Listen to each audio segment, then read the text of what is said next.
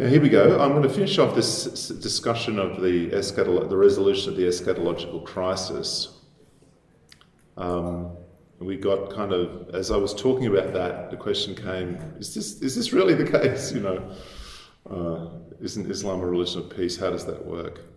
Um, the Quran repeatedly calls for judgment to fall on the heads of disbelievers by the hands of believers.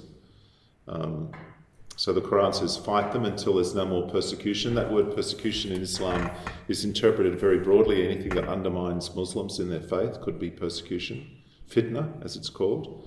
Fight them until there's no more fitna, and the religion, all of it belongs to Allah. Or surely those who hurt Allah and His Messenger, Allah has cursed them in this world and the hereafter. So there's a judgment on, in this world and in the next, which validates the, um, the violence. Um, it's very interesting. There's a verse in the Quran that says that this violence has a soothing effect on the hearts of Muslims. Fight them. Allah will punish them by your hands and disgrace them and help you against them and heal the hearts of people who, who believe and take away all the rage from your hearts. It's Surah 9. So, what that's saying is that Muslims feel anger and hatred against non Muslims, but if you fight them and kill them, your heart will be soothed and you'll find peace. So there's that anxiety, the eschatological crisis, the anxiety about the criticism, the mockery, the opposition, that'll be resolved when you kill them. You'll feel good again. It's actually quite shocking when you read these things. Um, no one ever told me this verse was there, but I read it and I thought that's really quite incredible. This is not the gospel. This is not what Jesus said is the pathway to peace. I have a teaching which I'm not going to give now, but more based on the life of Muhammad, because today I'm speaking about the Quran. Muhammad had a lot of rejection in his life, a lot of experiences of rejection, but his, his way of responding to rejection was always not good, you know, validating himself, attacking others, um, and the very opposite of everything that Jesus did when he experienced rejection. It's an interesting, interesting study which I talk about in Liberty to the Captives. Um, rejection is a big issue in Islam, how to respond to rejection, how to respond to it well. Some biblical themes are really interesting. How does the, how does the Quran treat the Bible in the light of these two phases? In the earlier phase, it uses the Bible as paradigmatic examples of messengers to support the messenger's self description. So the story of Noah was an example, or Adam and Eve, you know, it's right to be rightly guided. After this eschatological crisis and the transition, it looks to biblical figures to validate the violence and the hatred. How does it do that? And this is where the gap between the Bible and the Quran becomes quite apparent. Um, Ibrahim, Abraham, is cited as a model of hatred. There's a verse that says he's the perfect model of hatred or enmity and it's speaking about Abraham's attitudes to his enemies. It was really striking with, for me because I was studying all this and analysing it. And then one day, someone sent me a clip of one of the Islamic State leaders burning his passport, cutting his passport up. And then he starts quoting this passage Allah has set enmity and hatred between us and you forever, and Abraham's the perfect model. And I was thinking, there he goes. He's been reading, he's been reading the text, and that's where he gets it from. Um, in, in Surah 5, verse 78, it says that both David and Jesus cursed the Jews. There you go. So uh, the Jews are one of the groups the Quran is not happy with. Surah 2, um, it says that the people of Israel are fighting in the way of Allah. Now, fighting in the way of Allah is, the, is an Islamic term used for the jihad under, under the messenger. And it, so this is referring to Saul's battles, actually. It takes a story about Saul and fighting battles, and this is fighting in the way of Allah. And in Surah 3, it says, Many a prophet has fought. How many a prophet has fought, and with him fought many, I don't know, religious leaders, but they didn't weaken when they um, struck them in the way of Allah. All that they said was, Our Lord, give us the victory over people who are disbelievers. So Allah gave them the reward of this world and the good reward of the hereafter. So what he's saying here is that the prophets, and that's a biblical term in the Quran, the prophets in the Bible, they have killed others in the name of Allah too. And so this is an example of messenger uniformitarianism being applied to validate the messenger's current experience. I think when he's talking about some of these things, um, the actual basis of this from a biblical background is very, very thin. It's more reading into that past and claiming it. Another interesting uh, concept in the Quran is the idea of successors, one group succeeding another.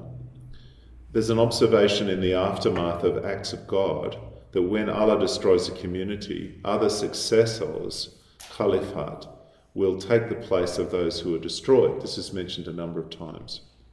Allah often destroyed one people and replaced them with another. How many a town which were doing evil we have smashed and produced another people after it. And the Quran at many points says that the believers are the ones who will inherit the property of disbelievers, just as happened in the past. So, Surah 14 Their Lord inspired them, we shall indeed destroy the evildoers and cause you to inhabit the land after them. Or Surah 33, this is speaking about the battle against the Jews in Khaybar, about which radical Muslims still chant in the Middle East. Uh, remember Khaybar. The armies of Muhammad are coming to destroy you. So this, this verse says, He brought down from their fortifications those of the people of the book who supported them and cast dread into their hearts, cast fear into their hearts. You killed some of them and took others captive. This is speaking um, to the Prophet, Allah speaking to the Prophet. And He caused you, the Muslim community, to inherit their land, their homes, and their wealth and a land you had not set foot on. Allah is powerful over everything. So, what it's saying is that you destroyed the Jews by the will of Allah and you took over all their property and their homes and their villages as well, and the land is now yours. Um, so, this is not just replacement theology in terms of claiming someone's spiritual heritage, it involves physical replacement as well, the concept of successors. It's a genocidal idea, actually. I'd like to talk with you about categories of disbelievers um, but it doesn't matter about the screen. Um, it'd be good just to just just to um, grasp the different kinds of disbelievers in the Quran. I'll step you through what the Quran says about disbelievers, because it can be a bit confusing. There are two words that describe disbelief or disbelievers. One is kafir, and the other is mushrik. Um, No mushrik, sorry. Okay. Um, this is based on the shur qaf um, root, which is to associate, and this is based on a different root. Okay. What are the differences between these two? Um, this is often translated polytheists or idolaters. It actually means associators.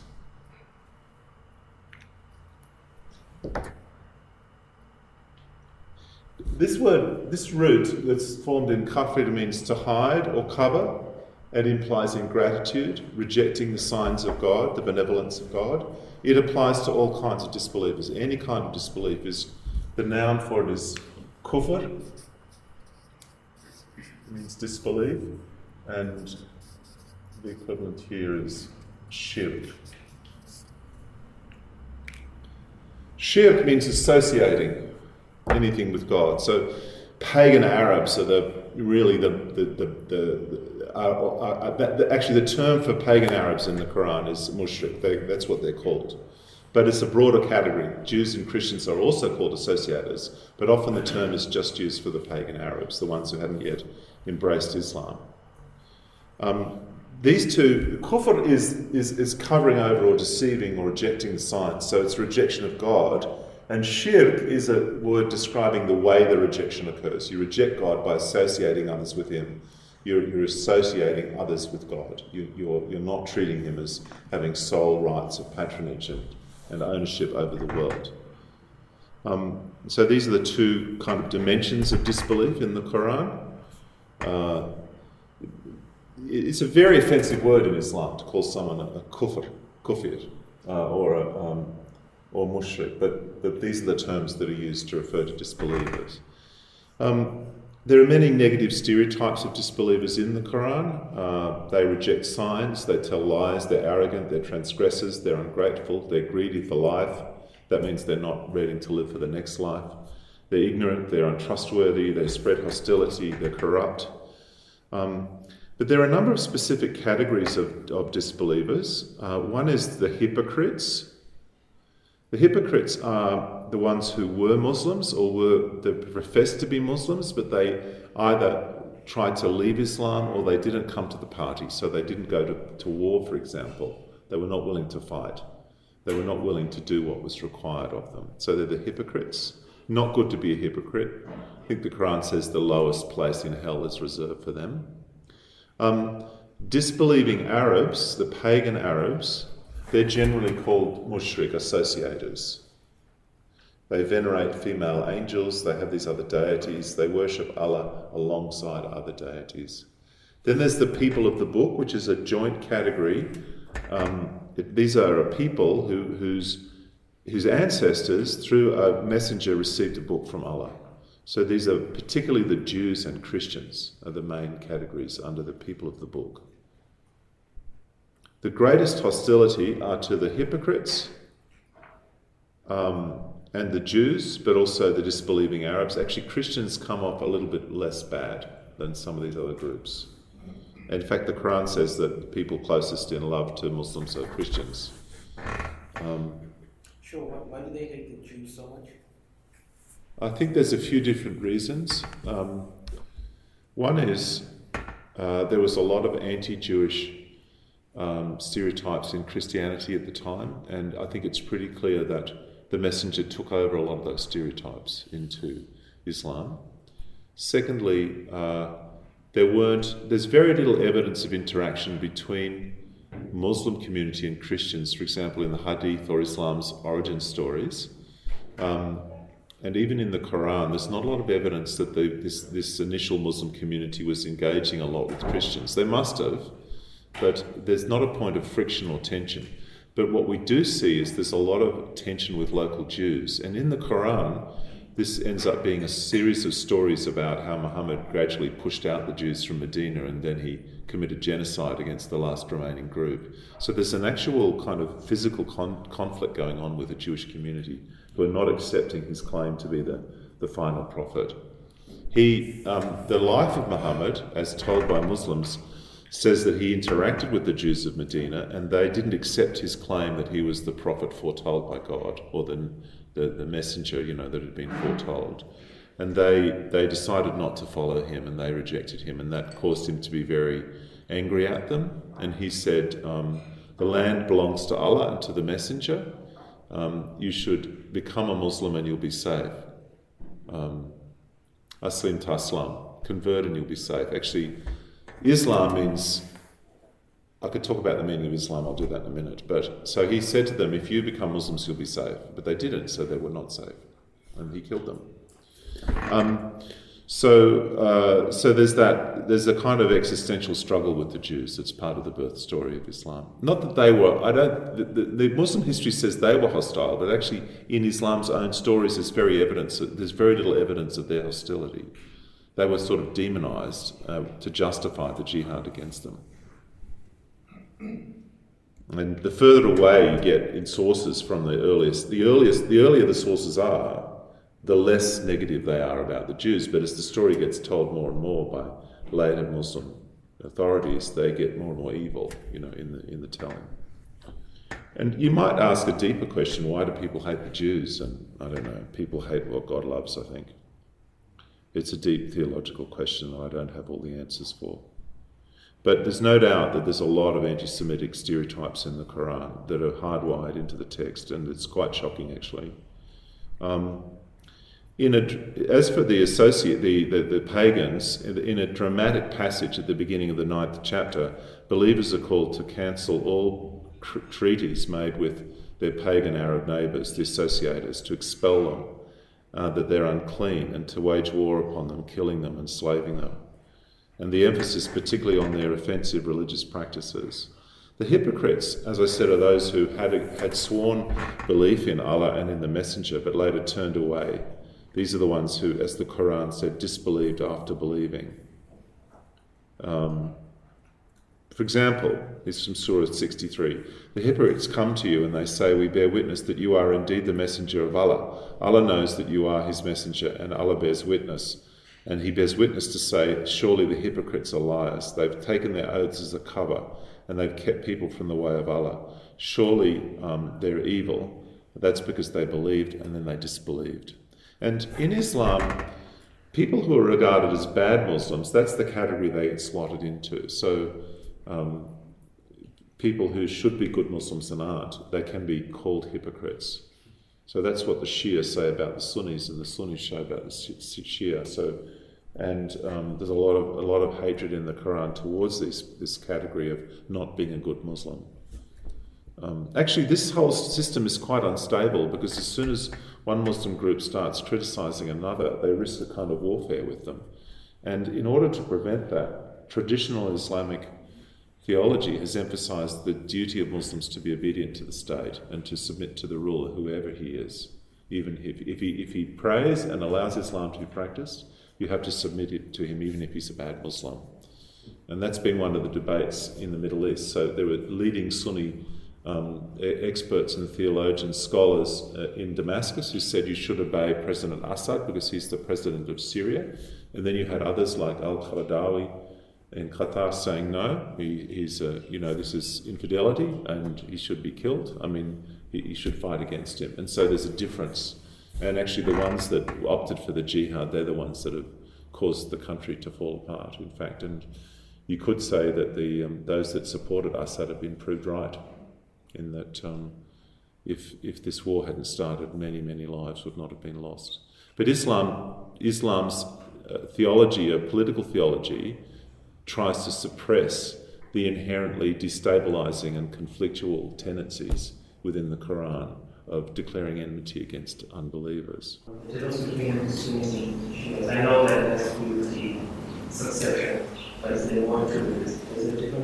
Yes, there was a dispute basically between the relatives of Muhammad, between his his cousin or nephew Ali, and his um, the family of his wife, young wife Aisha. And the, the Shia followed Ali, and they believed that the successors to Muhammad should be from the family of Muhammad, but the Sunnis didn't agree with that, and they fought very soon afterwards. And the Shia uh, venerate the sons of Ali as martyrs. Um, there are some important uh, differences in, in Islamic law, and there's also a difference in feel as well, or ethos.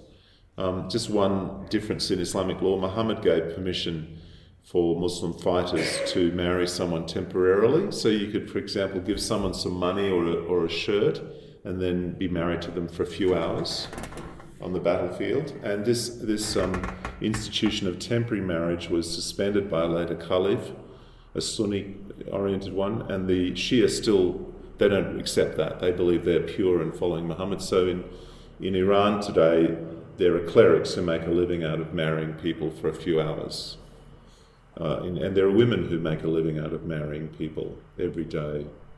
Um, so that's one difference. And um, that's a big difference in the sense that Sunnis think it's prostitution and Shia think they're following Muhammad. Um, but, that a more important difference is that the Shia kept, um, they have a very high regard for leaders and they believe that the rightly guided caliphs continued on for quite a long time and they allowed a kind of progressive revelation as well. And, and in the structure of the way Shia societies work is they look to a leader in a very, even more than Sunnis do. So Iranians, they'll always have someone that they're following, and maybe they're people that follow them. Everyone is about following people, you know.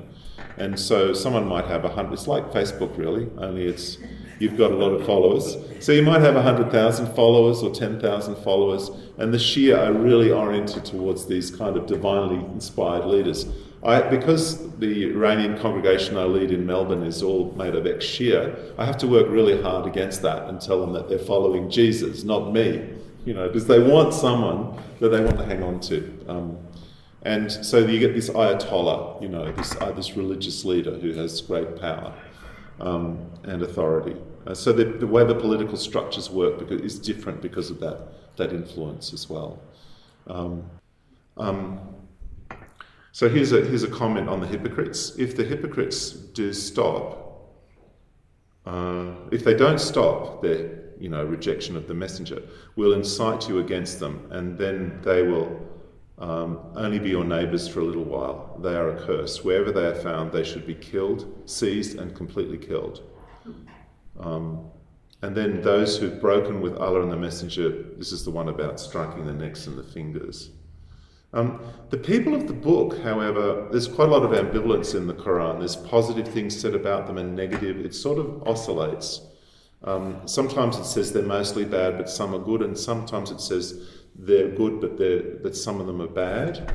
Um, but the final word is a series of, of verses that speak about fighting them, particularly 929 fight those of the people of the book until they pay tribute and surrender and are disgraced.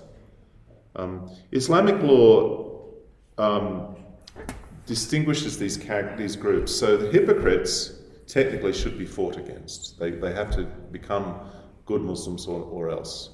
The, the, the pagan Arabs, they also have death or Islam, but the, the people of the book, the Jews and the Christians, they can have a choice. They've got three choices. That's my book, the third choice.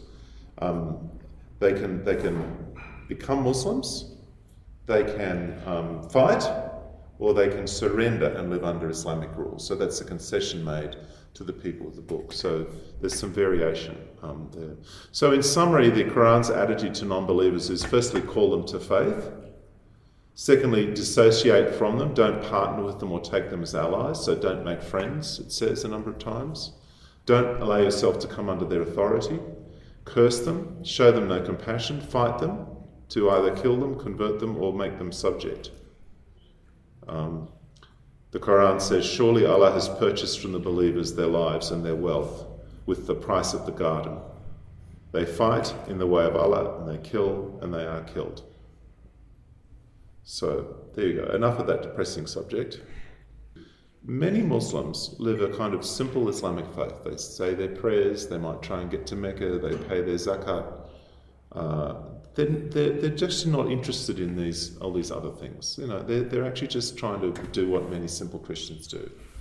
Um, the problem comes when someone tries to implement an Islamic system, which is all this stuff, and then you get you know, the revivalist movements have tried to do that. I'll come back to that in a bit. I want to speak about this issue of the relationship between Islam, Christianity, and Judaism. I have on your handout a piece of paper, a little diagram showing the relationship of Judaism and Christianity.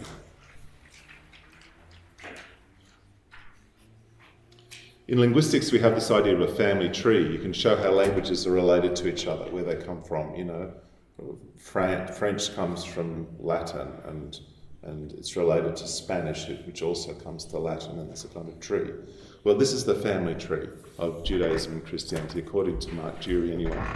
You have this period of intertestamental Judaism around the time of Jesus, which is quite diverse, and there are several different Jewish sects and streams.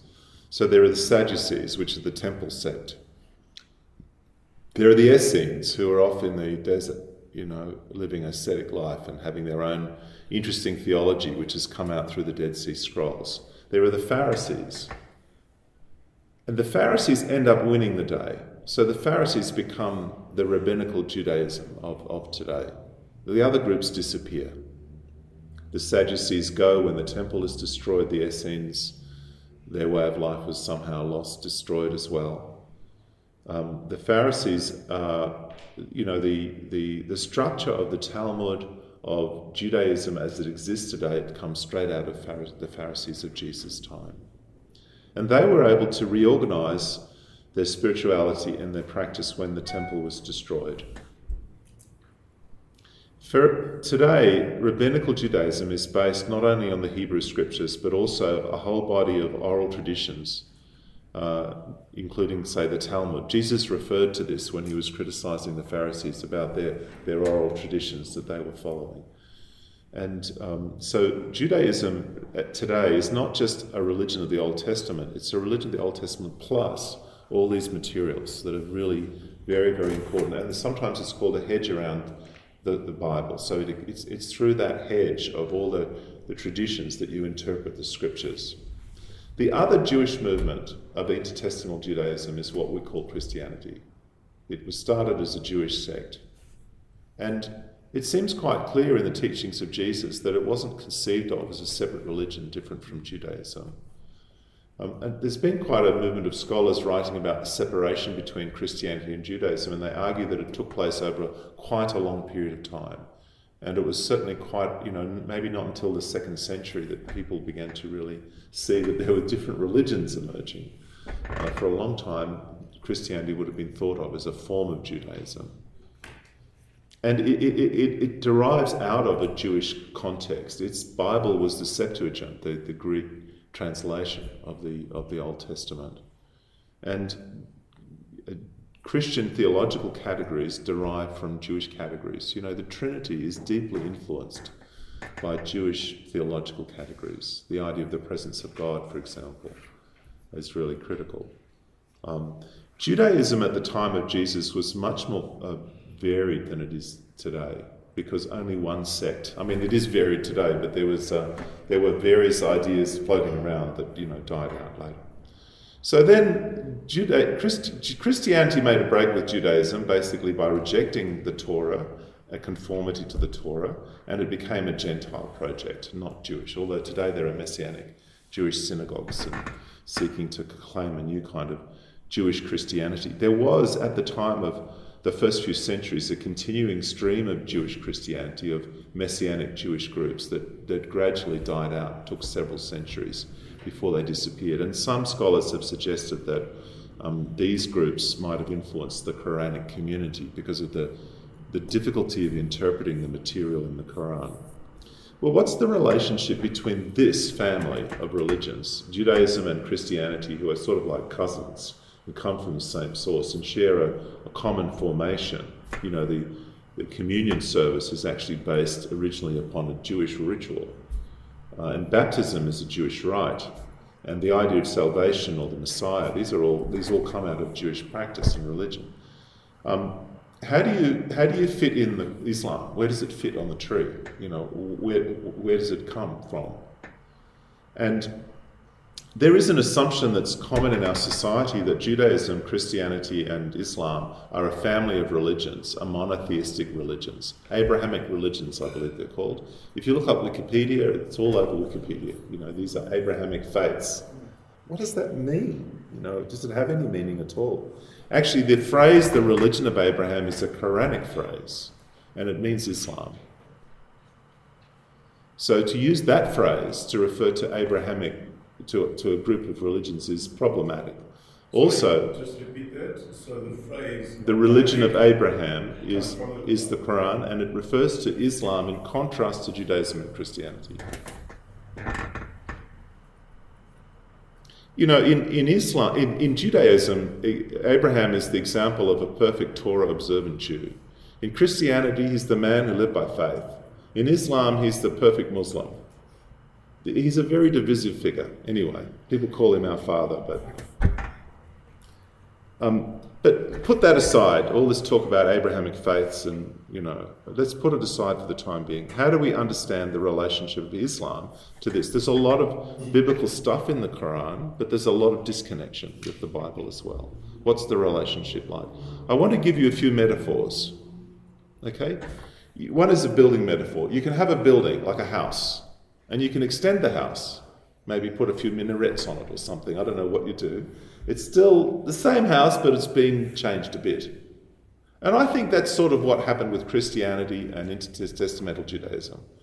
Uh, a religious tradition was augmented, some things were changed, Satan became more important, you had the Messiah has come instead of yet to come, but it developed. You know, I'm speaking about religion uh, as a social human activity. Um, but there's another way to have a, con- a relationship, and that is you demolish the house altogether and you reuse the bricks and build something completely different. And I think that's what Islam is like. It uses lots of bricks taken out of a synagogue or out of a church, and they're all over the place.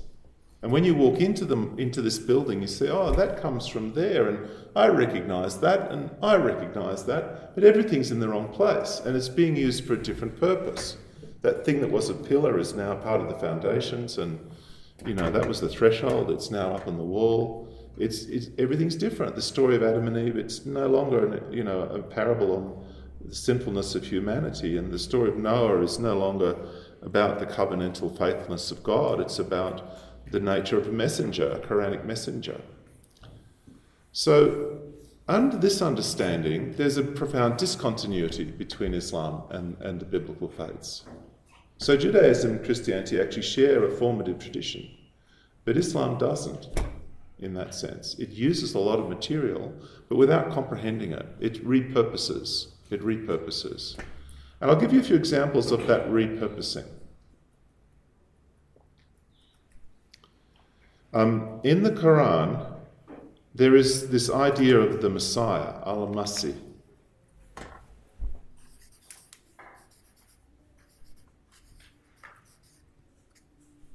And it's a title of Jesus, Isa al Masih.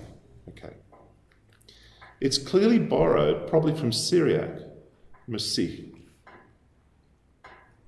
and which comes then from, it's a form based on the Hebrew, Mashiach, which means the anointed one. And it has a lot of theology attached to it narrative, ritual, history, the history of the kingdom, the messianic psalms, the themes in the prophets. This word Messiah has so much attached to it, so much theology attached to it. It's full of meaning. And um, I still see it on the bumper bars in, uh, in Caulfield, where I live in Melbourne, which is the most intensely settled Jewish area in the southern hemisphere, I think. Uh, the Messiah is on his way, you know. And I actually know what they mean. I, I, think I know what they mean by the Messiah because it's part of my tradition. Um, the, the word, the verb means to smear or to anoint. And Mashiach is a passive participle. It means an, a smeared one or an anointed one. And in Syriac, also, it's a passive participle. It's derived from the word to anoint. It's borrowed into Syriac Christianity um, in a productive way. But what's interesting is when this word shows up in Arabic, it produces a form which is not actually a result of Arabic grammatical rules. You can't derive this from easily from a verb. So they've borrowed a form from another language, which is not a recognizably Arabic form. If that makes sense. Like in, in Greek, Christos means anointed one in Greek. It actually has that meaning. But Masih in Arabic, it's not clear what it means, but it sounds similar to Masih in, in, in Syriac, which did mean something. And it's a really interesting question to, to ask what does Islamic tradition think Masih means? What does this title mean? And the commentators are really interesting. One dictionary maker, Al Firuzabadi, he said there were 50 different meanings have been proposed for Al Masih. One early commentary suggested that this could mean that Jesus travelled a lot from one country to another, or it could mean the king, or it could mean he has standing opposition amongst the people in the life of the world. The idea that he travels a lot is an attempt to relate it to a root, which means to travel or wander around. So it's trying to link, it's trying to see the root, uh, it's trying to give a grammatical analysis to it. Ibn Kathir, who's a very famous commentator, he tried to relate it to the root, um, to this root. Sorry, got the wrong dot there. To this root, which is related to Hebrew, it means to touch. So it's like anointing is touching. So in Arabic, it means to touch. And he says he's called um, the one who touches, or the, this word masi, because when he touched people, they'd be healed. So he was touching people. He was the toucher. He's the toucher. And um, Ibn Baz, who was the Grand Mufti of Saudi Arabia, a decade or two back, he said, why, he considered the question, why is Jesus, Isa, the son of Maryam, called Al Masih? He suggested lots of interpretations. Some have suggested that he had flat feet because his feet were touching the ground. Um, but he said that it's actually irrelevant what it means. Hear what he says Isa, the son of Maryam, is called Al Masih because he did not touch any sick or disabled person except that they were cured. So when he touched people, they were healed. Some of the Salaf, the first gener- few generations, also said that he was called Al Masih because of his contact with the earth. He was touching the earth with his feet and his frequent travelling. So he tried to combine those two explanations. According to these two sayings, um, uh, uh, Al Masih means one who touches. It also said that he's Al Masih because his feet were flat, with no hollow to the soles of his feet, and it was said that he touched the, with blessings or that he was purified from sins and was therefore blessed. And this would mean, masih would means mamsuh, one who is touched, But the first meaning, that is the one who touches, is more obvious, and Allah knows best. In any case, there is no connection between this and belief or action, and the benefit of knowing it is minimal. So you hear what he's saying? Actually, it doesn't matter what it means, it's irrelevant. A Muslim doesn't need to know what al masih means. This is a fruitless discussion. Let's forget about it. So that's a good example of a, of a term that's rich in theological meaning, gets borrowed into the Quran, can't be analysed anymore, and it's used as the title for Jesus but without any content. And in fact, it's better not to think too much about it because it doesn't make any difference to how you live. And remember, Islam is about orthopractice. It's what you do, not what you believe. And so this doesn't have any relevance. It's a really interesting and telling argument. And you know, I've had some interesting conversations with Muslims who say, what does Al-Masih mean? You know, you call him Jesus, you say he's Al-Masih, you say that you're venerating him by calling him the Messiah. What are you doing? What does that mean, actually, at all? So that's an example of a brick being reused, but the brick which had a meaning, had a context, has been stripped of that. It's been used just as window dressing. It's just a, like name dropping, really. If you were translating this into Arabic today, you wouldn't call Jesus Al-Masih you'd use a term that actually meant the anointed one in the language, even if it didn't sound similar.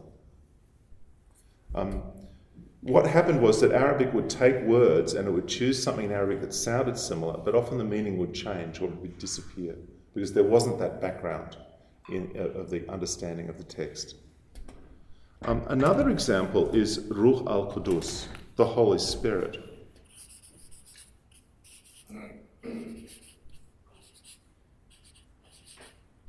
in the Quran. As I said before, this root um, is in Arabic and it means to move away, but it's not used for sacredness. That the word used for sacredness is the word in haram, which means forbidden.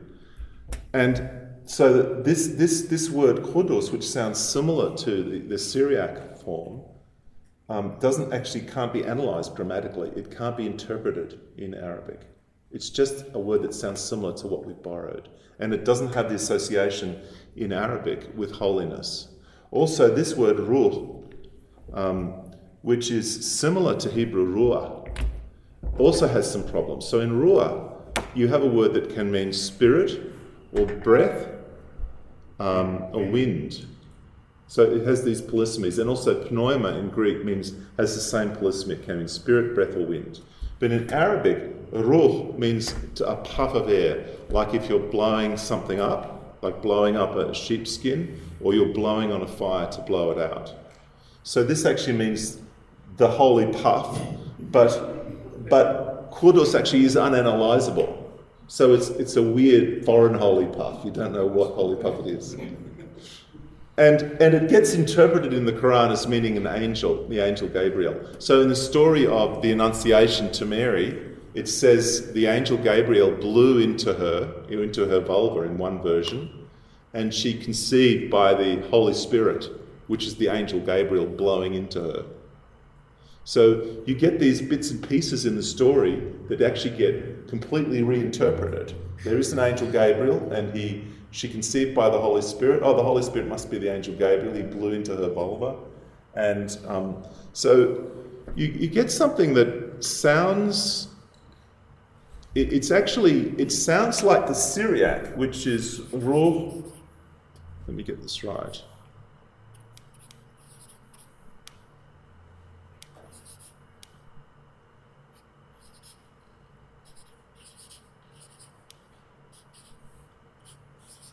My Syriac pronunciation, Ruh ad Kudusha. So this is the Syriac, and it's actually, this all makes sense. It's, it's what it means in Hebrew.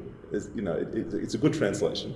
And this turns up into Arabic as Ruh al Qudus. So the ad is just becomes the al, the definite article. There's no definite article in the Syriac. It's Holy Spirit. Here it gets added in. Sounds similar, sort of fits. Oh, we've heard this phrase in Syriac. This is what it is in Arabic, but it doesn't mean it anymore. So I mean, I have seen people, modern scholars, writing about the Quran and saying that the Quran refers to the Holy Spirit with capital um, H, capital S, but it doesn't. It's using a phrase that's been matched because of its, its, its sound, but it actually means something completely different. Um, let me give you one more example. Uh, you can see my interest in linguistics coming through here.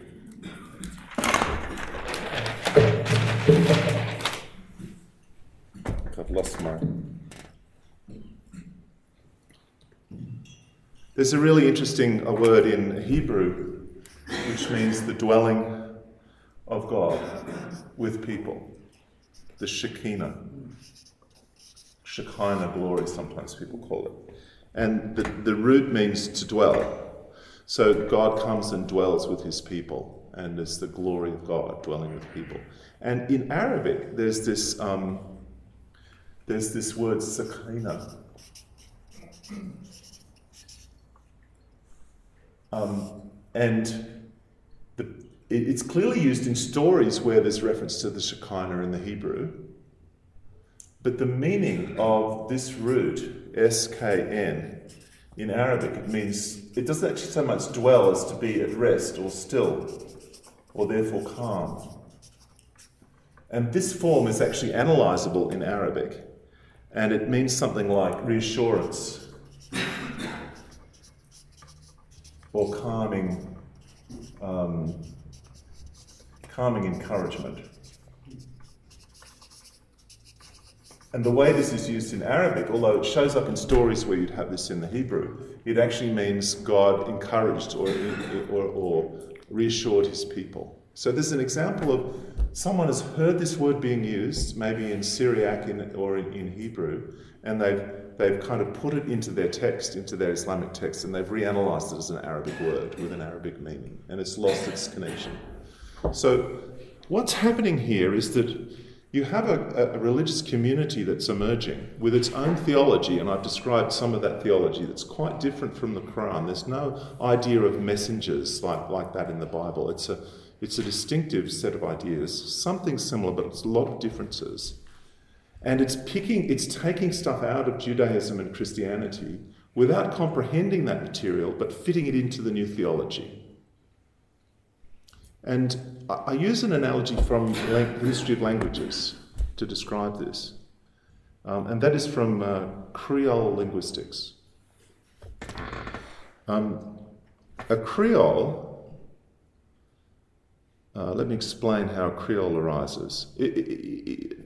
If you have, say, what happened in, in, in the Pacific, where people would get um, slave labor actually from different societies different language groups and put them together on a plantation, they developed a new language in which the lexicon comes from English, but the grammatical categories, the worldview, and the meaning is that of the languages of these people.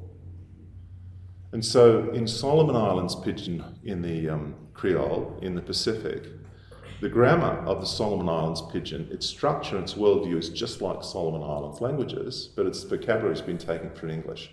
Another example is Haitian Creole. All the voc- most of the vocabulary of Haitian Creole is French, but its grammar is West African, completely West African. Another example is Voodoo. This is a religion, not a language, but um, the religion Voodoo in Haiti is actually West African religion. Its structure is very West African, the different gods. But the, the gods are renamed as saints, and they use Christian names for these gods. So it's, it's, it's um, all the, the meaning comes from what's called the substrate language, the, the language of the people who are brought in as slave workers.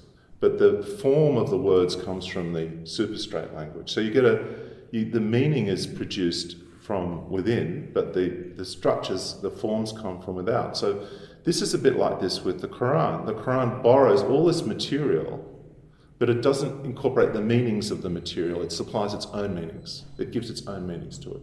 So you get a religion that can borrow a huge amount of material, like a Creole can have thousands of words taken from French or from English, but the heart of the language, the, the structure of the language, the meaning of the language is purely African, you know or, or Solomon Islanders or whatever. And Islam is like that. And really key aspects of the theology of, of, the, of Islam uh, come out of an Arab environment. So I, I, gave an example with the theology of God. It's based on these concepts of patronage and power in a tribal context. They're not, it doesn't come from the Bible.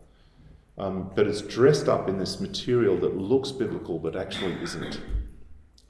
And that's why I think it's quite confusing to speak about Abrahamic faiths.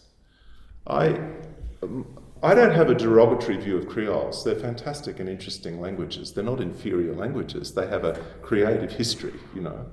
Um, and they're very rich and expressive. And Islam is an amazing creative, uh, uh you know, adventure. Someone's created this thing, and intellectually, I'm amazed at what they did and how they put it together. And sometimes appalled and horrified when I look at the ethical implications. Um, but what it doesn't do is it doesn't build on a biblical foundation. It doesn't incorporate biblical theology. It doesn't have an affinity with biblical theology, and it doesn't create societies that look like Jewish or Christian societies, because it's built on very different understanding of human beings, different understanding of God. But what's confusing for us is because it's dressed up in all this biblical language, it feels like it is part of the one family. And actually, part of Islam's own apologetic is to say we worship the same God, we, we acknowledge Jesus, we, we have the same faith. There's pressure in Europe not to talk about Judeo Christian civilization, but to speak about Abrahamic civilization. And that pressure is coming from Muslim communities because they want to reorient the history of, of Europe so it's an Islamic history. And they want to reclaim and reposition Europe as an Islamic kind of, kind of creation.